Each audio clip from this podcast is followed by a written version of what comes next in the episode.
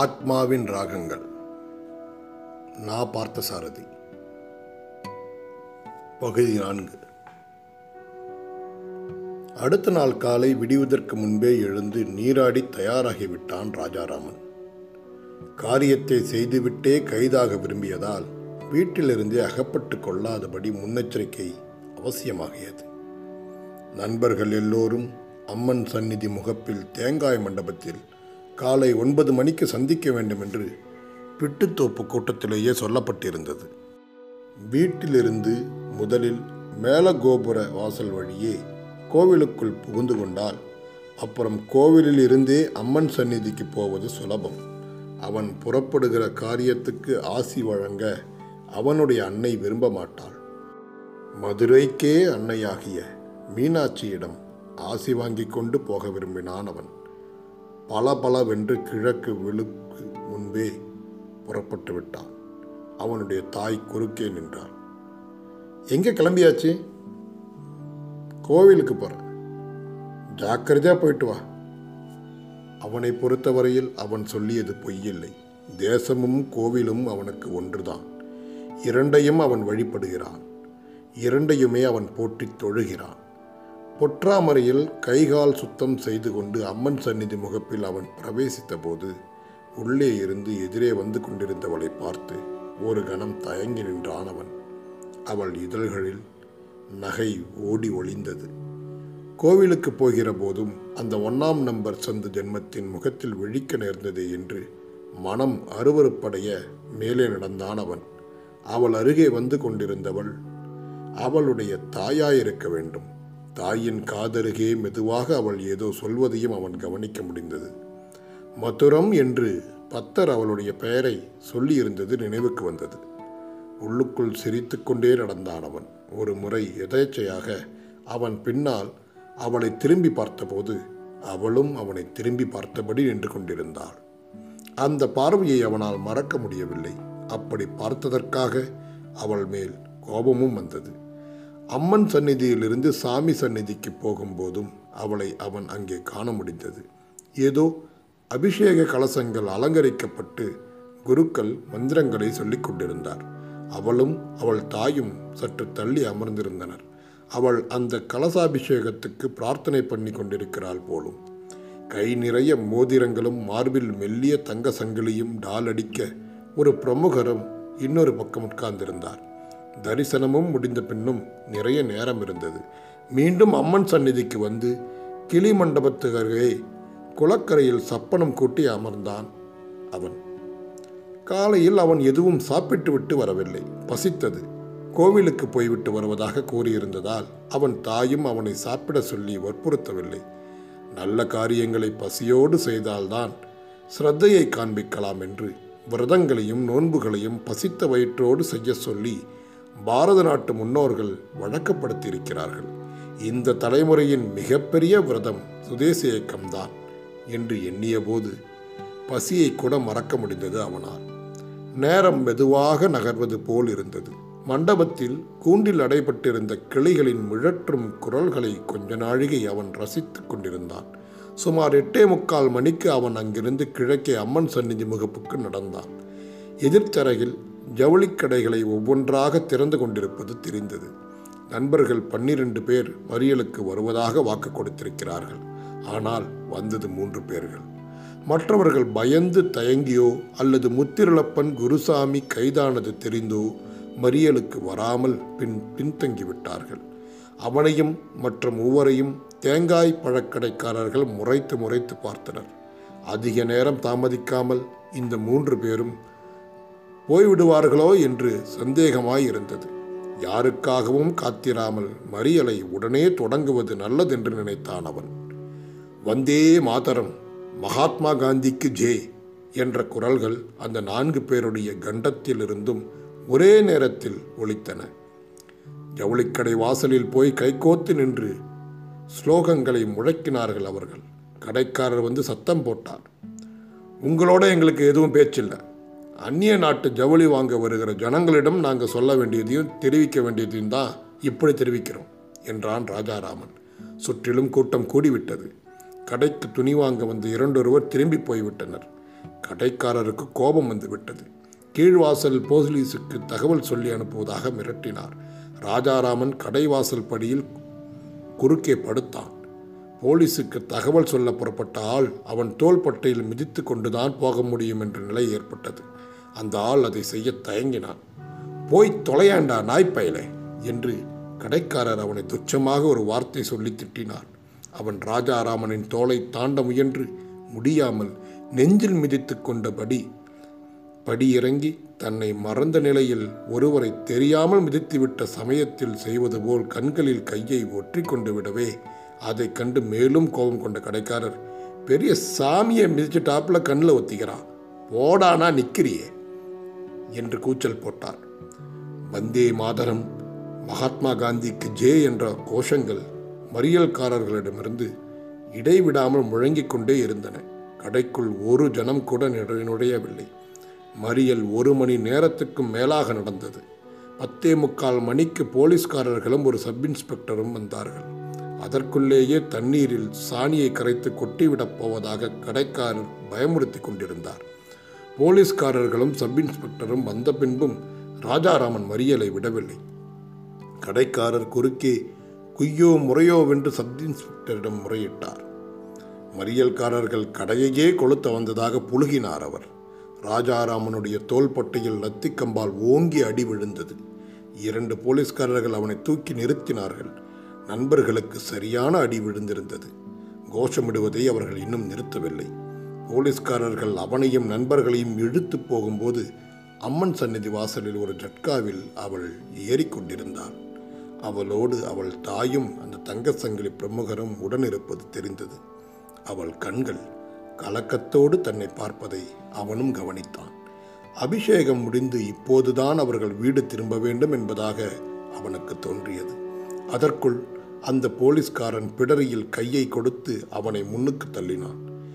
இவள் சூடி கழிக்கும் வாடிய பூக்கள் வாசகசாலை முற்றத்தில் வந்து விழ இனிமேல் ஒரு தடையும் இருக்காது என்று எண்ணியபடியே பசித்தளர்ச்சியும் அடிவாங்கிய வலியுமாக தள்ளாடி தள்ளாடி மேலே நடந்தான் அவன். சாயங்காலம் வரை அவனையும் நண்பர்களையும் கீழவாசல் லாக்கப்பில் வைத்திருந்தார்கள். ரிமாண்டு விசாரணைக்கு பின்பு அவன் மட்டும் வேலூருக்கு கொண்டு போகப்பட்டான். நண்பர்களை என்ன செய்யப் போகிறார்கள், எங்கே கொண்டு போகப் போகிறார்கள் என்பதை அவனால் அறிய முடியவில்லை. மதுரை ரயில்வே பிளாட்பாரத்தில் மேற்கே சூரியன் மறையும் காட்சியை பார்த்து கொண்டே விலங்கிட்ட கைகளுடன் அவன் ரயில் ஏற்றப்பட்ட போது ரத்தனவேல் பத்தர் கண்களில் தென்பட்டார். செய்தியை கேள்விப்பட்டு அவனை பார்க்கத்தான் அவர் வந்திருக்க வேண்டும். ஆனால் அவரோடு அவன் எதுவும் பேச முடியவில்லை. ஜாடை காட்ட முயன்றும் அதை செய்ய முடியாமல் கூட்டம் அவருக்கு அவனையும் அவனுக்கு அவரையும் மறைத்துவிட்டது. பரஸ்பரம் பார்த்து கொள்ள மட்டும் முடிந்தது. மனத்தில் என்னென்னவோ அலைமோதிற்று. ரயில் வைகை பாலம் தாண்டிய போது ஊரும் கோபுரங்களும் மாலை இருளில் மங்களாக தெரிந்தன. திண்டுக்கல்லில் ஏதோ சாப்பிட வாங்கி கொடுத்தார்கள். வலது கையை மட்டும் கழற்றிவிட்டு இடது கையை தன் கையோடு பிணைத்து விலங்கை பூட்டி கொண்டுதான் ராஜாராமனை சாப்பிட அனுமதித்தான் போலீஸ்காரன். அன்று முழுவதும் வீட்டில் அம்மா சாப்பிட்டிருக்க மாட்டாள் என்று ஞாபகம் வந்தது. அவளுக்கு எப்படியும் இரவுக்குள் பத்தர் போய் சொல்லிவிடுவார். அவள் என்னென்ன உணர்ச்சிகளை அடைவாள் என்பதை அவனால் கற்பனை செய்து கூட பார்க்க முடியவில்லை. தோள்பட்டையில் அடி விழுந்த இடத்தில் வலித்தது. உருட்டிய கவலத்தை வாய் வரை உயர்த்தி போட்டு கொள்ளக்கூட முடியாமல் வலித்தது. அடிபட்ட இடத்தில் பெரிய நெல்லிக்காய் அளவு வீங்கியிருந்தது. ராஜாராமன் மறுநாள் வேலூர் சிறையில் C வகுப்பு கைதியாக நுழைந்தான். அரசியல் கைதிகளுக்கு B வகுப்பு தருவார்கள் என்று எங்கோ யாரோ சொல்லியிருந்தார்கள். மதுரை போலீஸ் என்ன சார்ஜ் எழுதி அனுப்பியிருந்ததோ அவனை C வகுப்பில் தள்ளினார்கள். Bயிலும் Cயிலும் இருந்த பல தேச தொண்டர்களை பார்த்தபோது அவனுக்கு தன் இனத்துக்கு நடுவே வந்து சேர்ந்து விட்டோம் என்று பெருமையாயிருந்தது. மன நிம்மதியும் ஏற்பட்டது. அங்கிருந்த அனைவருமே தாய், தந்தை, குடும்பம், மனைவி, மக்கள், பந்தபாசம் எல்லாவற்றையும் விட்டுவிட்டு தேசத்தை விடுவிப்பதற்காக இப்படி வந்து வாடுகிறார்கள் என்பதை நினைத்தபோது ஒரு பெரிய தாயின் வேதனைக்காக தன் தாயைப் போல் எங்கெங்கோ பல சிறிய தாய்மார்கள் வேதனைப்படலாமென்று எண்ணி ஆறுதலடைய முடிந்தது. முத்திருளப்பனையும் குருசாமியையும் எங்கே கொண்டு போயிருப்பார்கள் என்று அவனால் அனுமானிக்க முடியவில்லை. ஒருவேளை கடலூருக்கு கொண்டு போயிருக்கலாம், அல்லது திருச்சிக்கு கொண்டு போயிருக்கலாம், நாகபுரிக்கோ பெல்லாரிக்கோ கொண்டு போயிருக்க அவ்வளவு தீவிரமான காரணம் இல்லை என்றே தோன்றியது. அவர்களை விட பெரிய காரணங்களுக்காக கைதானவர்கள் எல்லாம் கூட வேலூர் ஜெயிலில்தான் இருந்தார்கள். ஜெயிலில் கொடுத்த கேழ்வரகு களி முதல் தடவை அவனுக்கு குமட்டி கொண்டு வந்தது. அமிர்தத்தையே உண்ணும் தகுதியுள்ள பெரிய பெரிய தலைவர்களும் அங்கே இதைத்தான் சாப்பிடுகிறார்கள் என்று எண்ணிய போது ருசிகளை கட்டுப்படுத்த முயன்றான் அவன். கூட இருந்தவர்களில் ஒருவர் வேதாரண்யம் உப்பு சத்தியாகிரகத்தில் கைதானவர். அவரிடம் வேதாரண்யம் நிகழ்ச்சிகளை விவரித்து சொல்லி கேட்டு கொண்டிருப்பது மகிழ்ச்சி அளிக்கிற அனுபவமாக இருந்தது. நடுத்தர வயதினரான அவர் ஒரு கீதை புத்தகம் வைத்திருந்தார். மாலை வேளையில் சிறிது நேரம் அவரை கீதைக்கு பொருள் சொல்ல செய்து கேட்டான் ராஜாராமன். அது மனதுக்கு ஆறுதல் அளிப்பதாய் இருந்தது. பாரதத்தின் மகத்தான அனுபவ கிரந்தமே போரில்தான் பிறந்திருக்கிறது என்று அவர் கீதையை பற்றி சொன்னதை அவன் ரசித்தான். இப்போது நாம் நடத்தி கொண்டிருப்பது கூட ஒரு தர்ம யுத்தம்தான். இதில் நம்முடைய கீதை காந்தியாயிருக்கிறார். நமது தயக்கம், பந்தபாசம் எல்லாவற்றையும் விட்டுவிட்டு நாம் இந்த போரில் குதிக்க துணிந்ததற்கு அந்த மகான்தான் காரணம். பாரிஸ்டருக்கு படித்துவிட்டு தொழில் செய்து ஆயிரக்கணக்கில் சம்பாதிக்காமல் இந்த தேசத்துக்காக ஒரு நாட்டுப்புற விவசாயியைப் போல் ஒற்றை ஆடையை முழங்காலுக்கு மேல் உடுத்து புறப்பட்டிருக்கிறார் பாருங்கள் என்று கண்களில் நீர் நெகிழ வர்ணித்தார் அந்த நண்பர். சி கிளாஸ் அரசியல் கைதிகள் 10 பேருக்கு மேல் அந்த நீண்ட கூடம் போன்ற அறையில் அடைக்கப்பட்டிருந்தார்கள். கீதை புத்தகம் வைத்திருந்த நண்பர் பிருகதீஸ்வரர் புதுக்கோட்டைக்காரர். கல்கத்தா காங்கிரஸுக்கு நேரில் போய் கலந்து கொண்டவர் அவர். 1928 நடந்த கல்கத்தா காங்கிரஸை பற்றி அவர் கூறிய வர்ணனைகளை கேட்டு கேட்டு புலகாங்கிதம் அடைந்தான் ராஜாராமன். கல்கத்தா காங்கிரஸின் சேவா தள தொண்டர்களுக்கு தலைவர் என்ற முறையில் சுபாஷ் சந்திரபோஸ் இராணுவ உடை தரித்த கோலத்தில் காட்சியளித்த கம்பீரத்தை பற்றி பிருகதீஸ்வரன் வர்ணித்த போது அதை கேட்டு கொண்டிருந்த ராஜாராமனுக்கு உடம்பு புல்லரித்தது. வீரமும் இளமையும் பொங்கி ததும்பும் சுபாஷ் போஸின் சுந்தர முகத்தை அகக்கண்ணில் நினைத்து பார்த்து மெய்சிலிர்த்தான் அவன். ரோமன் ரோலந்து கல்கத்தா காங்கிரஸுக்கு வாழ்த்து செய்தி அனுப்பியிருந்ததை பற்றியும் பரிபூர்ண விடுதலையே பாரத நாட்டின் குறிக்கோள் என்று அந்த காங்கிரஸில் ஜவஹர்லால் நேருவும் சுபாஷ் போஸும் திருத்த பிரேரணைகள் கொண்டு வந்ததை பற்றியும் எல்லாம் பிரகதீஸ்வரன் விவரித்து சொன்னார். கதை கேட்பது போல் எல்லாரும் பிரகதீஸ்வரனை சுற்றி அமர்ந்து அதை கேட்டுக்கொண்டிருந்தார்கள். லாகூர் காங்கிரஸை பற்றியும் சொல்லுமாறு அவரை கேட்டான் ராஜாராமன். 1929 லாகூர் காங்கிரஸுக்கு நாம் போக முடியல. அந்த சமயம்தான் என் மனைவி 2வது பிரசவத்துக்கு பின் ரொம்ப உடம்பு சௌகரியம் இல்லாமல் பிழைப்பாலோ மாட்டாலோ என்று இருந்தது. போக முடியாமல் போச்சு என்று வருத்தப்பட்டு கொண்டார் பிரகதீஸ்வரன். குடும்பத்தை பற்றி கவலைப்படுவது போலவே தேசத்தை பற்றி கவலைப்படும் இந்த பவித்திரமான மனநிலையை ஒவ்வொரு இந்தியனும் அடைய செய்த திலகரும் காந்தியும் எவ்வளவு பெரிய சத்திய சக்தியுள்ளவர்களாய் இருக்க வேண்டும் என்று நினைத்து நினைத்து வியந்தான் ராஜாராமன். மனைவி உயிருக்கு மன்றாடி கொண்டிருந்தும் லாகூர் காங்கிரஸுக்கு போக முடியவில்லையே என்று பிரகதீஸ்வரன் வருந்தி இருப்பதை எண்ணிய போது தேசபக்தி என்கிற மாயசக்தி என்னென்ன காரியங்களை சாதிக்கிறதென்று புரிந்து கொள்ள முடிந்தது. வேத காலத்து இந்தியாவுக்கு பின் திலகரும் மகாத்மாவும் தேசபக்தி என்னும் ஒரு புதிய தவத்தையே வழக்கத்துக்கு கொண்டு வந்திருப்பதாக தோன்றியது. தனி மனிதனுக்கு முக்தியும் சித்திகளும் அளிப்பதே பழைய தவத்துக்கு லட்சியங்கள். இந்த புதிய தவத்துக்கோ எல்லா லட்சிய நோக்கமும் தேசமளாவிய பயன்களை தருவதாக அமைக்கப்பட்டிருக்கிறது. இந்த புதிய தவத்தை செய்யும் யோகிகளில் இளையவனாக அவர்கள் கூட்டத்தில் தானும் இருக்கிறோம் என்பதை எண்ணி எண்ணி பூரித்தான் ராஜாராமன். சத்தியாகிரகம் என்ற பதத்தொடரின் அர்த்தத்தை பிருகதீஸ்வரன் விளக்கிய போது அவன் பிரமிப்பு அடைந்தான். இயக்கம் என்ற சாதாரண வார்த்தையை விட பொருள் ஆழம் உள்ளதாய் இருந்தது அது. சிறையில் அவர்களுக்கு அளிக்கப்பட்ட உணவு மிக மிக மோசமாயிருந்தது. ஒரு நாள் பிரகதீஸ்வரனுக்கு அளிக்கப்பட்ட கேழ்வரகு களியிலிருந்து ஒரு கரப்பான் பூச்சியை எடுத்து காட்டிவிட்டு அந்த களியை உண்ணாமல் மூளையில் ஒதுக்கி வைத்தார் அவர். வேறு சத்தியாகிரகிகளில் சிலர் வயிற்றுப்போக்காலும் சிலர் வாந்தியாலும் வேதனைப்பட்டார்கள்.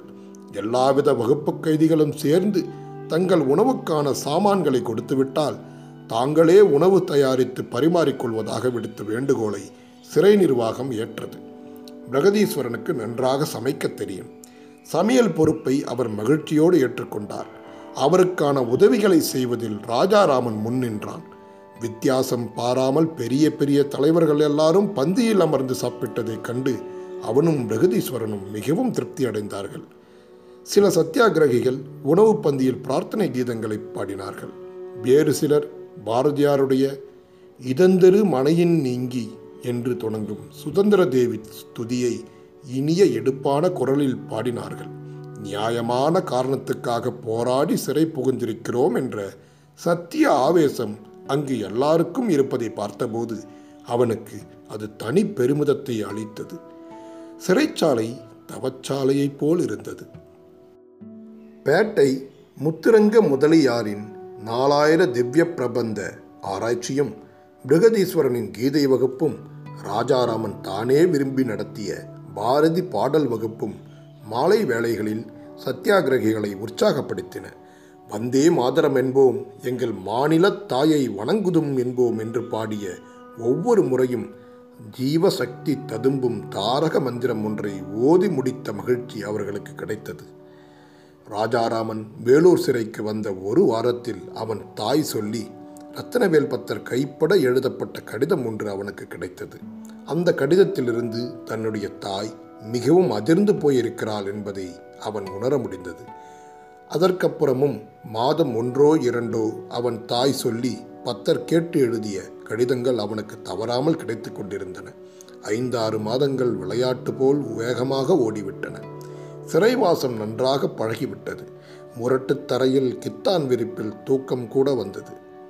அதுவே ஒரு ஆசிரம வாழ்க்கை போலாகி இருந்தது. மதுரையிலிருந்து அந்த மாதம் கடிதம் வர வேண்டிய வழக்கமான தேதிக்கு கடிதம் வராமல் 2 நாள் கழித்து பத்தரே நேரில் சந்தித்து அவனை பரோலில் அழைத்து செல்வதற்கான ஏற்பாடுகளுடன் வந்திருப்பதாக தெரிவித்தார். அவன் அதற்கான காரணத்தை கேட்டபோது, உங்கள் அம்மா நிலைமை ரொம்ப மோசமாக இருக்குது, இன்னும் 2-3 நாள் தாங்கிறது கூட கஷ்டம் என்று கவலை தோய்ந்த குரலில் பதில் கூறினார் பத்தர். ராஜாராமன் பரோலில் மதுரை போக விரும்பவில்லை.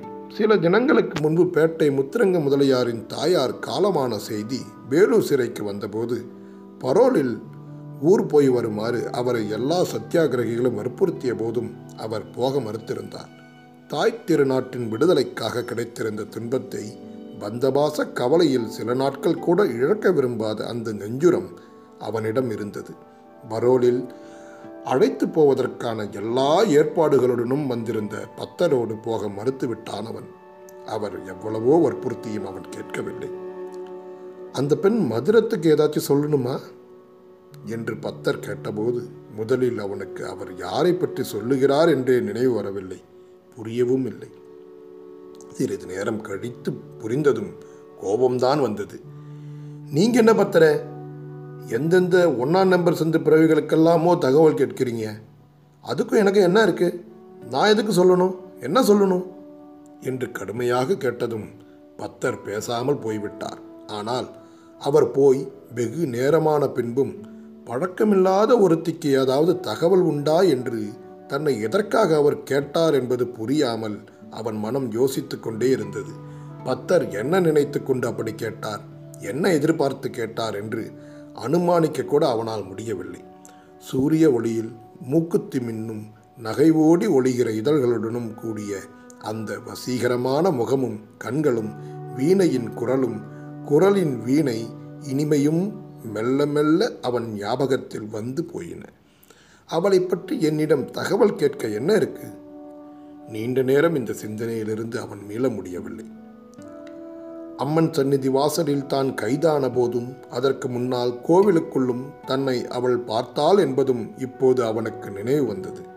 பத்தர் வந்து போன அவசரத்திலும் பரபரப்பிலும் அவரிடம் கேட்டு தெரிந்து கொள்ள வேண்டிய பல விஷயங்களை தான் கேட்க மறந்துவிட்டோம் என்பதை நிதானமாக நினைத்து பார்த்தபோதுதான் உணர முடிந்தது.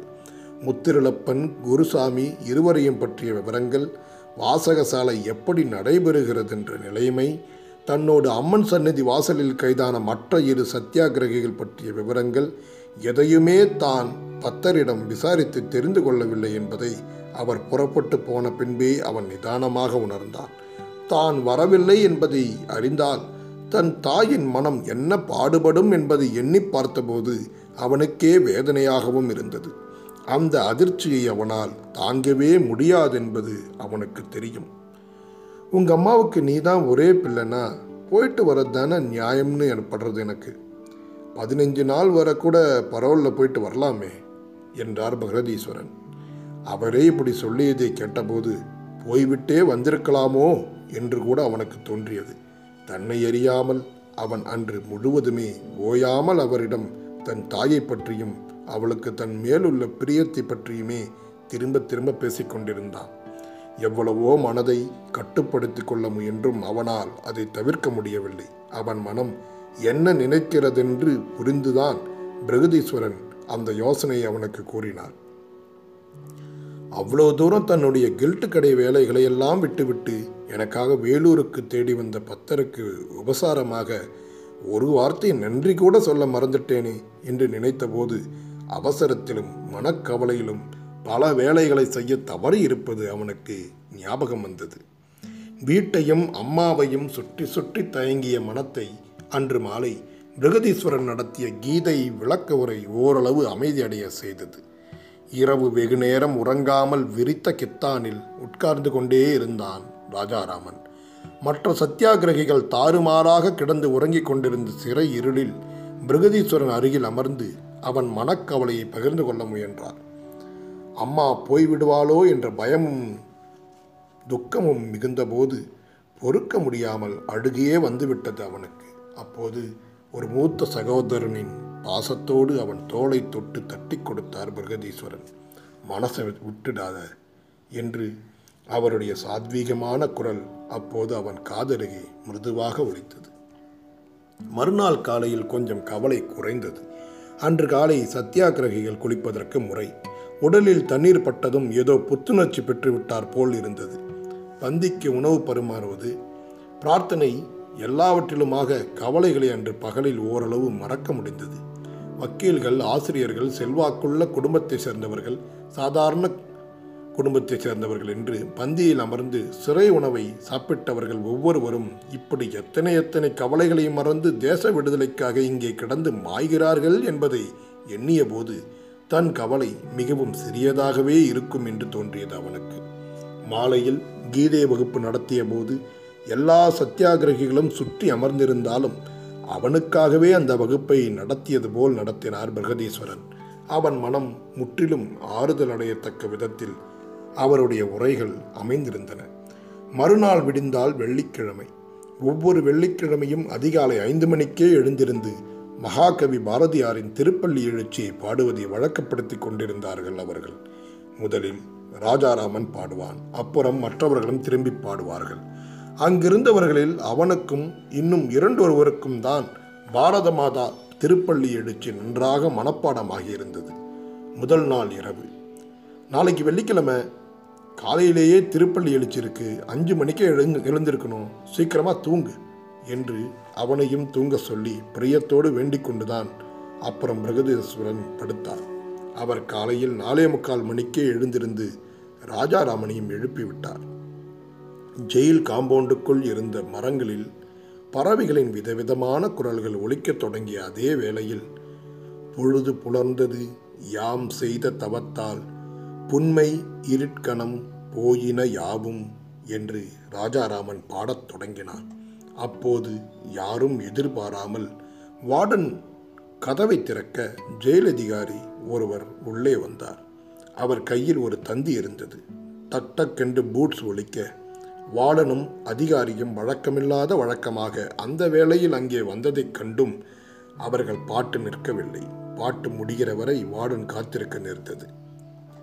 ராஜாராமன்கிறது நான் தான் என்று ராஜாராமன் ஓரடி முன்னால் வந்தான். மதுரையில் உன் தாயார் காலமாகிவிட்டார். தந்தி நடுராத்திரிக்கு வந்துச்சு. பரோலில் யாராவது அழைச்சிட்டு போக வந்தால் அனுப்புகிறேன். I am so sorry. Rajaraman ஒன்றும் பேசத் தோன்றாமல் அப்படியே திக் பிரம்மை பிடித்து நின்றுவிட்டான். அழக்கூட வரவில்லை.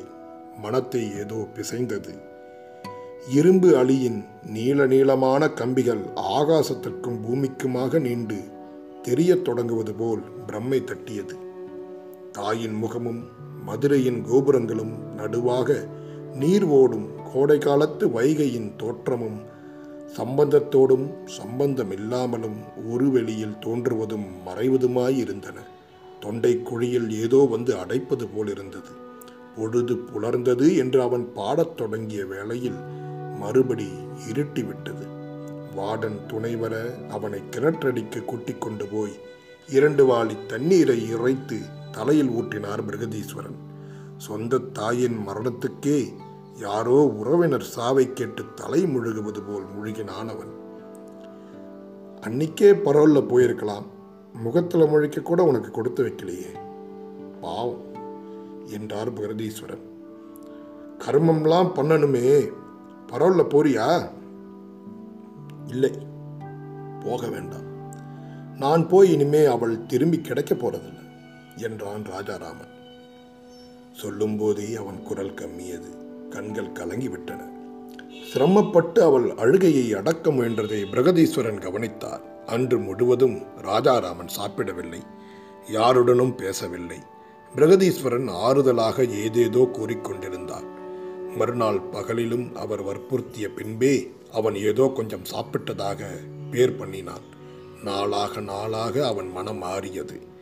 1 வாரத்துக்கு பின் பத்தர் மறுபடி வந்து விட்டு போனார். காலம் ஓடியது.